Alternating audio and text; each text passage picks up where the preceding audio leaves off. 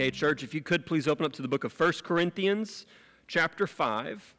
We're going to continue in our study of this book this morning. As you're turning to 1 Corinthians, chapter 5, I want to talk about, you know, baseball and softball season has started. And so Gabriel has been playing T ball. That's a fun thing to watch. Uh, yeah. Mm-hmm.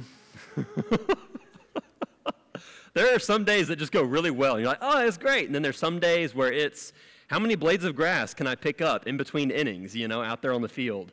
Um, yes, Gabriel loves playing baseball. He's getting better at it. But anyway, so as I'm out there watching, I notice in the stands there's a couple of signs up. One of the signs says something to the effect of, uh, let the coach handle it or something like that. Like, let the coach coach him. Kind of implying that parents want to kind of coach from the stands. If you want to see this in action, go to a T ball game. Every parent, when their kid's up, they're like, okay, you're going to hit the ball, you're going to run. Don't stop. Ball gets hit. Okay, run. Now, now stop. Go. And the coach is also trying to communicate to the player what to do, so you know it's a very intimidating experience.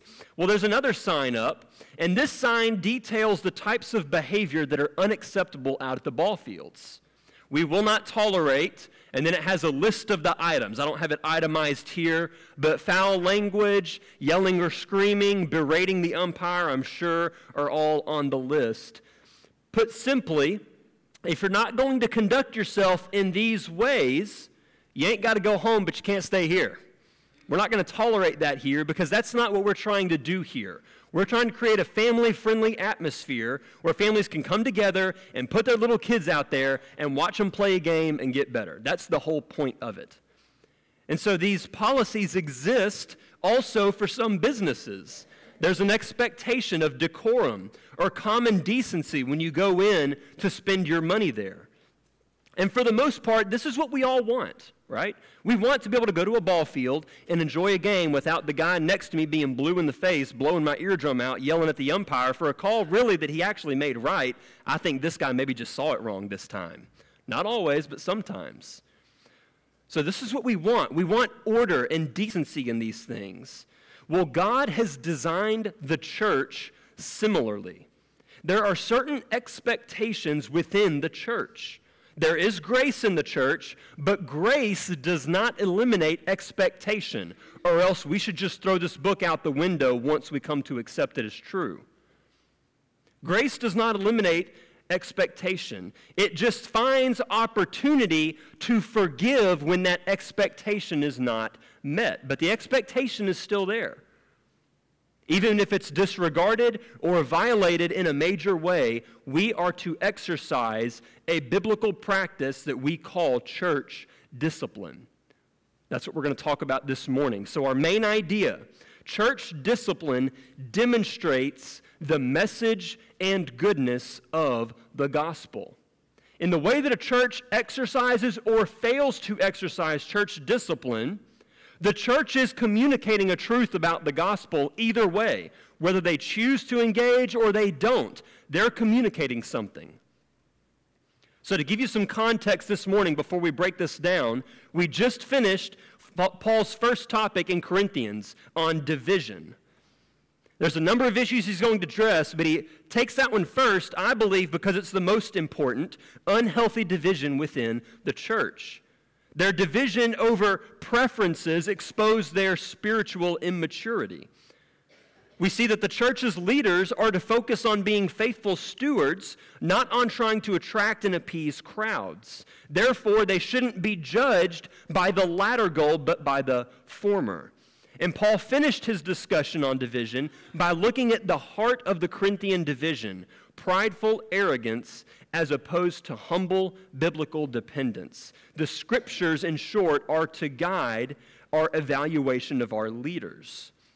So the scriptures lay a foundation for unity, and when other standards become the measuring rod, that's when division erupts. And Paul is addressing the Corinthians to avoid that.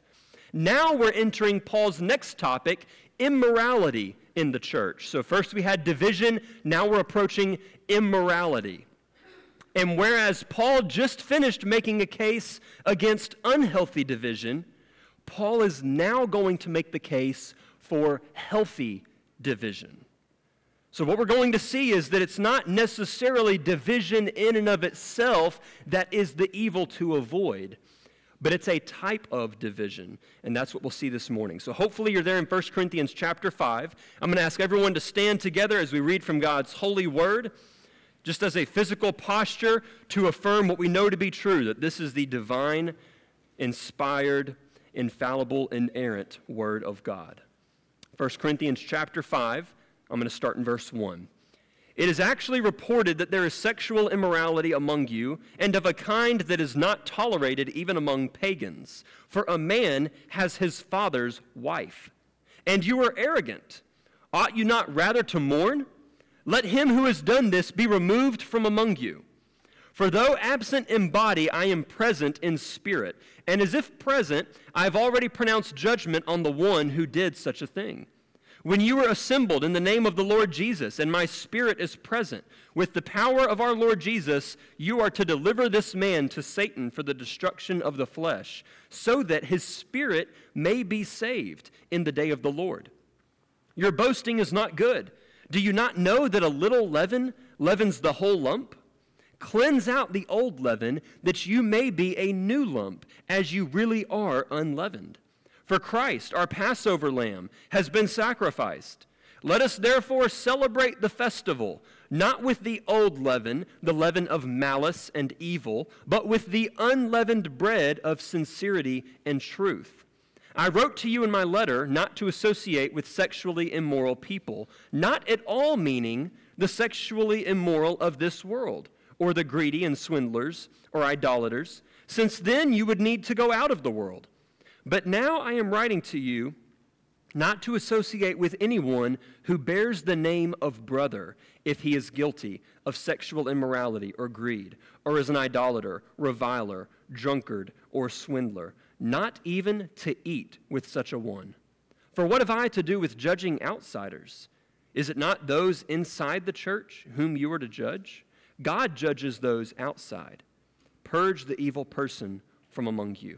Let's pray. Oh, Holy Spirit, would you please reveal to us the truth of your word in a powerful way that changes and affects us at the deepest part of who we are, that we might be further conformed into the image of Jesus Christ. We ask these things in Jesus' name. Amen. Thank you, church. You can be seated. So today's passage is traditionally used to explain church discipline. There's this passage here, and then there's Matthew 18.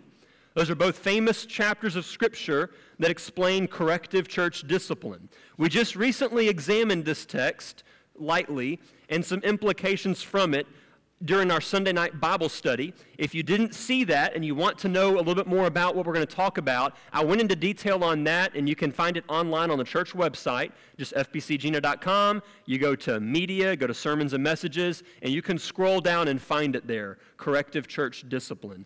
I would challenge you to go and watch that if you'd like a little more detailed analysis of some of these things. This morning, I at least want us to have that context in mind as we work through the text. As we begin to discuss what healthy division looks like, one of the major answers is church discipline. We saw unhealthy division. Now we're going to see Paul command division through church discipline. Sometimes division is bad, but sometimes it is good and necessary for the protection of the gospel and the church. And if you want an example of this in real life, think about whenever we have to have surgery and have to have an amputation. Sometimes it is necessary for something to be divided from us or removed from within us so that we might be healthy. And it's the same thing with the church. This morning, our text is going to show us three reasons that church discipline is a healthy and necessary form of division. I'm going to go ahead and give you the first one. Church discipline is a healthy form of division because, number one, it protects a church's gospel witness. Church discipline protects a church's gospel witness. Look with me at verses 1 and 2. It is actually reported that there is a sexual there is sexual immorality among you and of a kind that is not tolerated even among pagans for a man has his father's wife and you are arrogant ought you not rather to mourn? Let him who has done this be removed from among you. So Paul hears about this sexual immorality through a report. What this means is that he wasn't there at the church, saw the act in person, and said, Oh, we need to address this. He's heard about it from where he is. The report has spread. Someone has come to him. People disagree on exactly who it was, but the point still remains the same. That to a degree, what was going on in the Corinthian church was being made known outside of the church. And this is true to a degree of all churches. Even our church here in Jena or every other church in the area. We all know generally things that go on in all these churches. Why? Because to a degree, the world has a watching eye on the church. And do you know what the world is watching for? Contradiction, error. The world is looking for some thing that can be used to tear Christianity down. And the reason why is because if the world can find these things, the world can continue to justify its continued unbelief. Why should I believe something that looks like it's having no effect on that church across the street? They're just as bad as I am. The rates of divorce, the rates of adultery, the rates of pornography viewing, are just the same in that building as it is outside the building. So, what's the big deal? That's what the world desires to see. The world does not want the gospel to be true. And it's not necessarily because they hate everything about the gospel. There's kind of a revival of spiritu- uh, spiritism in our culture. This spiritual movement that says, well, I think, you know, atheism, I don't know, maybe, maybe not. I, yeah, I'm just a spiritual person. And we have these spiritual practices. There's something within us that craves the divine, and the world knows it. So it's not just that aspect of the gospel that there's a supreme, divine, spiritual being. They're not opposed to the idea of acting in love towards others. What they're opposed to is having to abandon their sinful way of life. By the way, this is what we find ourselves opposed to. There's this battle within us the flesh versus the spirit, where our flesh is pulling us away from the gospel and the Holy Spirit within us, within us is pulling us towards the gospel. So we're constantly in tension within ourselves. We have to recognize and remember the gospel calls us away from sin, not towards it. And that's why Paul's report here that he's heard is so shocking. He says it's actually reported that there's sexual immorality going on in your church that not even the unbelievers do. They don't even do that. And you're doing it. And you're arrogant. You ought to be mourning, but you're proud. It's almost like, look what we can do. We're forgiven, and we can do whatever we want. And it's shocking. It should be shocking. The sin isn't tolerated in the world, but it's present in God's church as if it's not a big deal. Well, it should be a big deal. What we notice about the sin here in these verses is that it is outward, significant, and unrepentant. It is a visible sin that we can see and put our finger on. You did this, I saw it. It's not an invisible sin of the mind where we have greed creeping in the back corners of our brain and no one ever sees it. It was outward and visible, it was significant. Paul is shocked that it's being engaged in in the church, and it is unrepentant. There is no conviction about it. When a church tolerates this type of sin within itself, the church sends a number of messages to the watching world. Hey, world, this is what our God is like. Or Christians are free to sin because they're forgiven. You may not believe that, but that's what you're communicating in the moment. Or the gospel doesn't require you to abandon your life of sin. Or you should repent from your sin, but I don't have to. These are the things we communicate. This is why the world can so easily point to the church and say, hypocrite. You're just a bunch of hypocrites. In part, it's because our churches have largely abandoned the practice of church discipline. We tell the world that their sin is so heinous, but then we allow that same sin to dwell within our walls and never say anything about it. It's because we tolerate what God refuses to tolerate. Maybe not in theory, but in practice. We say things like sin is disgusting, but then we engage in it ourselves. And when someone confronts us, we get mad and say, Stop judging me. By following Paul's instructions here to remove the guilty party from among them, the church's gospel witness is being protected.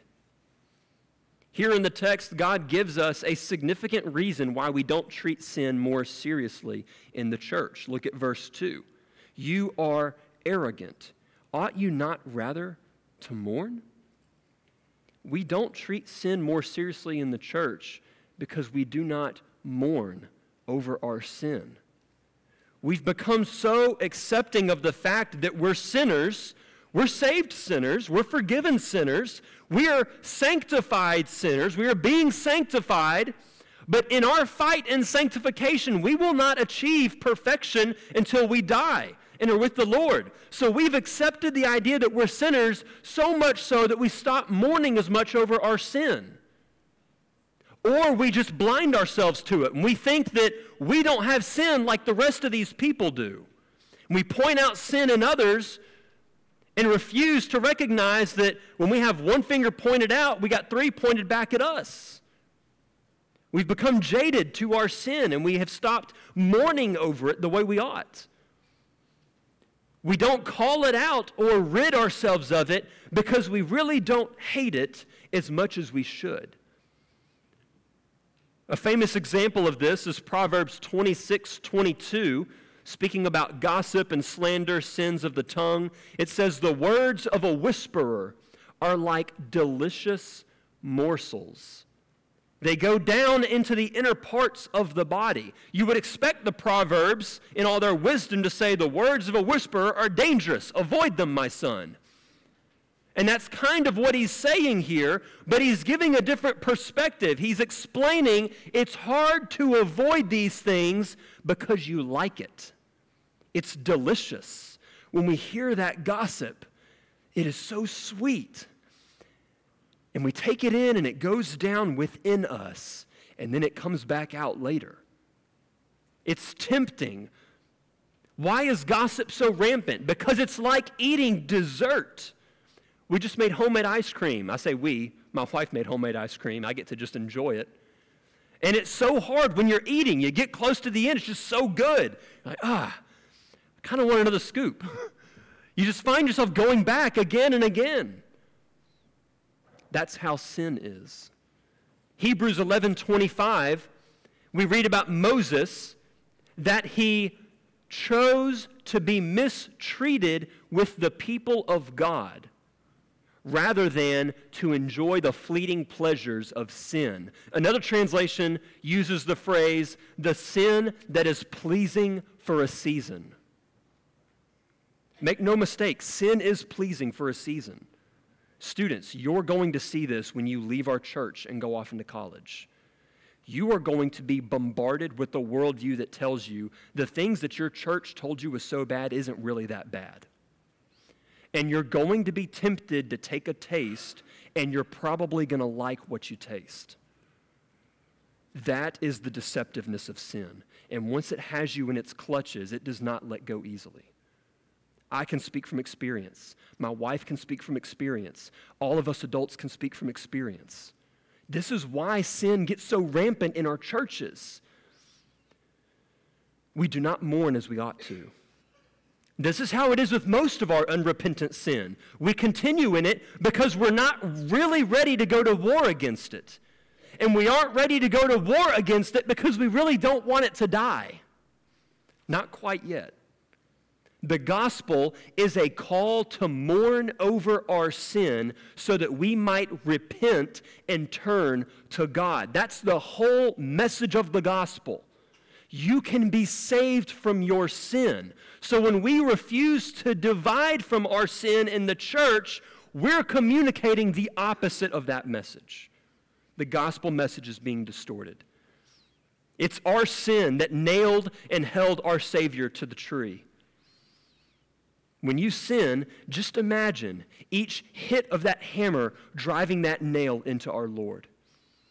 We're not going to convince the world to mourn over sin that we ourselves delight in. We must not tolerate what God abhors. That's number one. Number two, church discipline protects individuals from false assurance. Protects individuals from false assurance. I'm going to pick back up in verse 3. For though absent in body, I'm present in spirit. And as if present, I've already pronounced judgment on the one who did such a thing. When you are assembled in the name of the Lord Jesus, and my spirit is present, with the power of our Lord Jesus, you are to deliver this man to Satan for the destruction of the flesh, so that his spirit may be saved in the day of the Lord. These verses, it's important to note, are given in the context of a gathered assembly. He says, I'm absent in body, but I'm present in spirit. And whenever you are assembled in the name of the Lord Jesus, my spirit is present with you. You know what the modern word is for this gathered assembly in the name of the Lord Jesus? Church. That's what we're doing right now. This is church in the Bible. The believers are ga- we are gathered together in the name of the Lord Jesus. That's what he's talking about here in verse 4. Someone cannot be removed, verse 2, if there is not a group to be removed from. So now, not only do we have church, we have church membership in the Bible. Not that phrase, but the idea is right here in the text. The Bible's expectation for all Christians is that they would be a part of a church. The whole passage is proof that church membership is not just biblical, but it's expected. You are to be a part of a body. So, this is the context within which corrective church discipline is supposed to happen. But many churches, as I've said, are shying away from this. Again, in practice more than in theory. You look at most of the church's bylaws, they include a section on church discipline. But then it just so happens that we never have to practice it. One reason that many churches are shying away is because of the dreaded J word judgmental. We do not want to be judgmental. After all, Jesus said in Matthew 7 1, Judge not that you be not judged.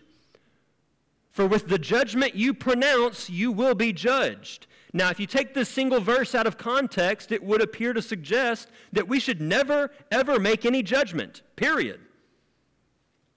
Was that broccoli good? I can't judge. right? We have to look at the surrounding words to say, what does he mean when he says, don't judge? Is it don't ever make a moral judgment? Is it don't make a final condemnation judgment? Is it don't make general judgments? If you continue to look at the surrounding teaching and the rest of the scriptures, you'll see that this that that isn't all judgment that is being restricted here. Rather, it is the prideful judgment that removes self from scrutiny while scrutinizing everybody and everything else. You were so quick to try to get the speck out of your brother's eye, but you were ignoring the log or the plank in your own eye. He says, remove that first, then you'll be able to, to see clearly to do what? To remove your brother's speck. So it is not all judgment that is condemned. Look at the words of Paul. He says in verse 3 I have already pronounced judgment. So, Jesus, don't pronounce judgment. Paul, I pronounced judgment. It is a certain type of judgment that we are being warned against. But because we've taken judgment and applied it across the board, now we have eliminated church discipline because that is a form of judgment. What we see in our passage today is that the church has the power and authority of Jesus to condemn what he condemns and honor what he honors. This is proper judgment. Jesus is the judge. We cannot make a judgment that Jesus has not made as judge because then we are becoming judge. That's the whole point.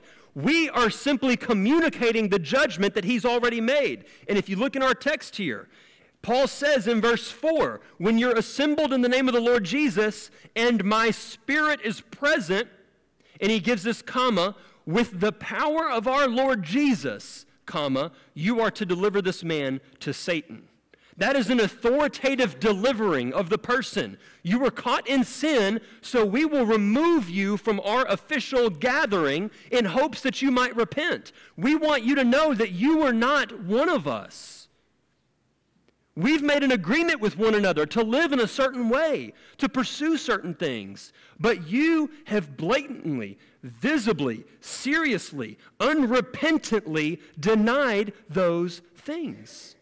And we've come to you and said, Turn, please. And you've said no. So you've demonstrated, I don't really want to be a part of you. Therefore, there is removal through church discipline.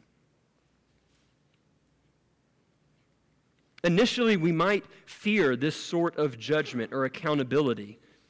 But isn't this actually what we all genuinely want? Think about it for a moment.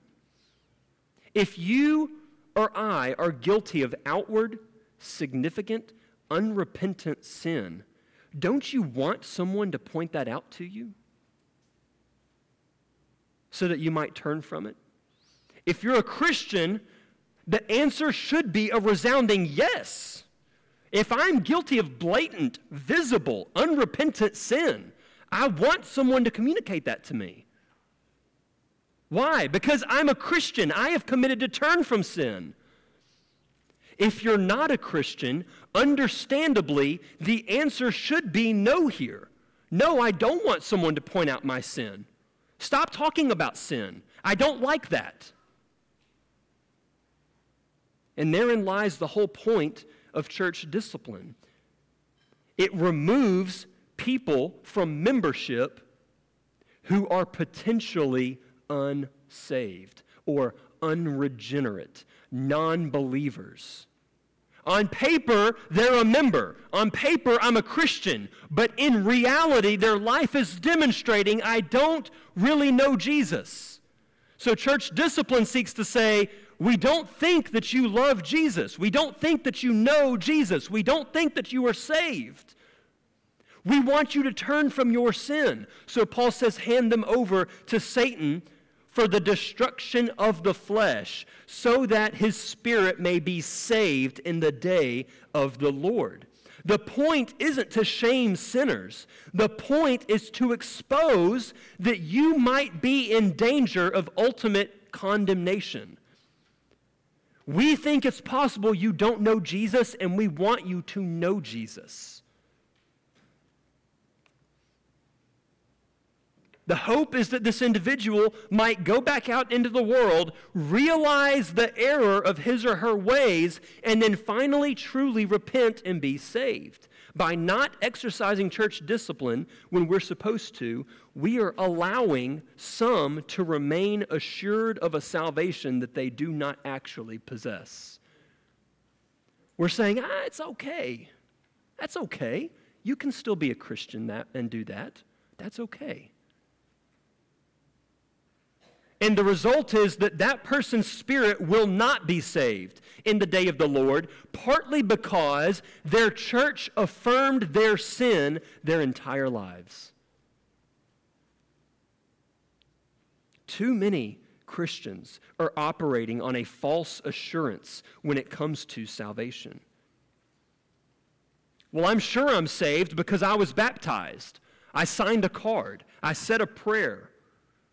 But that's not how the Bible speaks about assurance. In the book of 1 John, chapter 1, and a little bit in chapter 2 as well, True assurance comes from the one who is following after Jesus. Not perfectly, but that general direction of life is towards the Lord. And when things come to light, when sin comes to light, we say, Oh, I need to reject that. And we begin to engage our sin in battle. That's the assurance that we need. That's what reminds us and shows us and affirms you know the Lord. It's not well, you know, I'm living in sin, but I said a prayer a long time ago, so I know I'm saved. I just need to get my act together and start acting right. Really, what ends up happening is this person is trusting in themselves to save themselves. It's a self righteousness. One of the ways that we are brought to our senses, according to Scripture, is by the collective judgment of the church. Now, the church does not have the authority or the power to save or to condemn anyone. You were not saved, you were not condemned because the church welcomes you into membership or removes you from membership. You can be welcomed into membership and be saved or be not saved. You can be removed from membership and either be saved or not saved. The church doesn't have the authority or the power to save or condemn, but the church does have the power and the authority to attest to someone's salvation. And that is what we call church membership or church discipline. We are saying, yes, we attest to your salvation. We hear your profession. We see the way that you're lit. We think that you're a Christian. You appear to be a Christian as the Bible describes it. Or we say, you don't appear to be a Christian because we've approached you about this significant, outward, unrepentant sin over and over, and you're not turning. Why aren't you turning? It's clear. Here it is in the Bible. Why don't you turn? We have to believe it's because you're probably not a Christian. The analogy I've used on Sunday nights is that being a church member is like being a card carrying Christian. By removing someone's card, you're not saying you're not saved. Rather, you're saying, I can no longer attest to your salvation. I can no longer confirm that. The hope is that if this person is a believer, he or she will repent and be restored. And if this person is not a believer, that he or she will continue, will not continue to believe a lie that that person will recognize his or her lostness and turn to the Lord. That's number two. Here's our last one this morning. Number three church discipline protects a church from worldly influence. Church discipline protects a church from worldly influence. Verse 6 Your boasting is not good. Do you not know that a little leaven leavens the whole lump? Cleanse out the old leaven that you may be a new lump, as you really are unleavened. For Christ, our Passover lamb, has been sacrificed. Let us therefore celebrate the festival, not with the old leaven, the leaven of malice and evil, but with the unleavened bread of sincerity and truth. Here, Paul falls back on imagery that would have been instantly familiar with many of them leaven and dough and Passover. You don't have to be a Jew or a chef to know how this works. Leaven, when you work it into a dough, spreads throughout the dough so that when you bake it, it rises. That's how it works. The leaven in this analogy represents sin. Look at verse 8 here. There's the old leaven, the leaven of malice and evil. And then the unleavened bread here represents what is pure, but with the unleavened bread of sincerity and truth. So Paul is arguing that if the leaven is worked into the dough and allowed to stay there, it's going to spread. If you want another example of this, Galatians 5 9, you can write that down, Galatians 5 9, go look at it later. He's talking about false beliefs in that moment, but also, I would argue, about sinfulness. He tells them that in reality, you are unleavened. Therefore, you need to remove the leaven from within you because you're unleavened. You are pure. You're a Christian. You're saved from your sin. Therefore, remove those elements of sin from within you that are still present and cast it aside so that you can look like God has already proclaimed, what like God has already proclaimed you to be. Paul intends this to describe churches. Therefore, he clarifies in the next verses Verse 9 I wrote to you in my letter, this is his first letter that we don't have, not to associate with sexually immoral people, not at all meaning the sexually immoral of this world, or the greedy and swindlers, or idolaters, since then you would need to go out of the world. But now I'm writing to you not to associate with anyone, key phrase here, who bears the name of brother if he is guilty of sexual immorality or greed, or is an idolater, reviler, drunkard, or swindler, not even to eat with such a one. For what have I to do with judging outsiders? Is it not those inside the church whom you are to judge? God judges those outside. Purge the evil person from among you. The point isn't just to protect Christians from sinners. If that was the case, Christians would have to leave the world we saw this big monastic movement where these Christians basically became monks and said, I'm going to remove myself from all the evils of the world and be by myself and be spiritual and be a Christian. That is not what the scriptures call for here.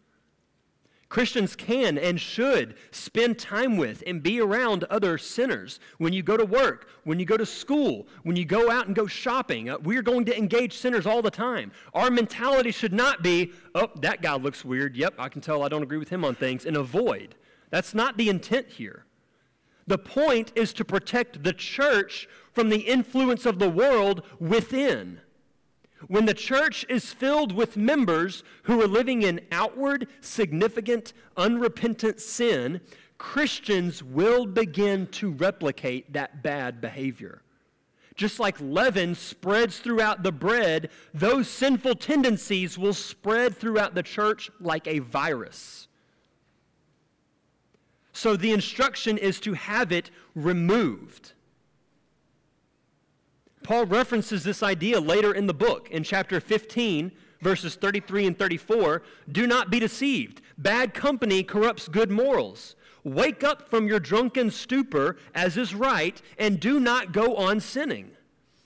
Without church discipline, the sinful influences of the world enter the church to cause Christians to trip and to stumble. So it ought to be removed from your midst. Paul's whole point with all of this is that while division can be unhealthy and destructive, it can also be healthy and protective. Church discipline is a good and necessary division that separates those who profess and follow Christ and truly struggle to follow him and the type of Christian that is explained here in verse 11, who bears the name of brother and is guilty of sexual immorality or greed or is an idolater, reviler, drunkard, or swindler. That's the point. It is to make a distinction between those who say only and in those who are. That's the point in the words of Paul through the inspiration of the Holy Spirit, is it not those inside the church whom you are to judge? God judges those outside. Purge the evil person from among you. We will not be as effective as we could be in getting the gospel message out if we are tolerant of what should be abhorrent within the church. If we want to effectively, faithfully proclaim the gospel, we must live as though we believe sin is wicked and destructive. We must live as though we believe Jesus died to save us from the penalty and the power of our sin. We must live as though Jesus calls us to repent from our sin. We must act in the best interest of the health of the church in calling out outward, significant, unrepentant sin. So, church, may we protect one another from the harmful effects of sin by refusing to tolerate it within our church because we belong to Christ who died to save us from it. Amen.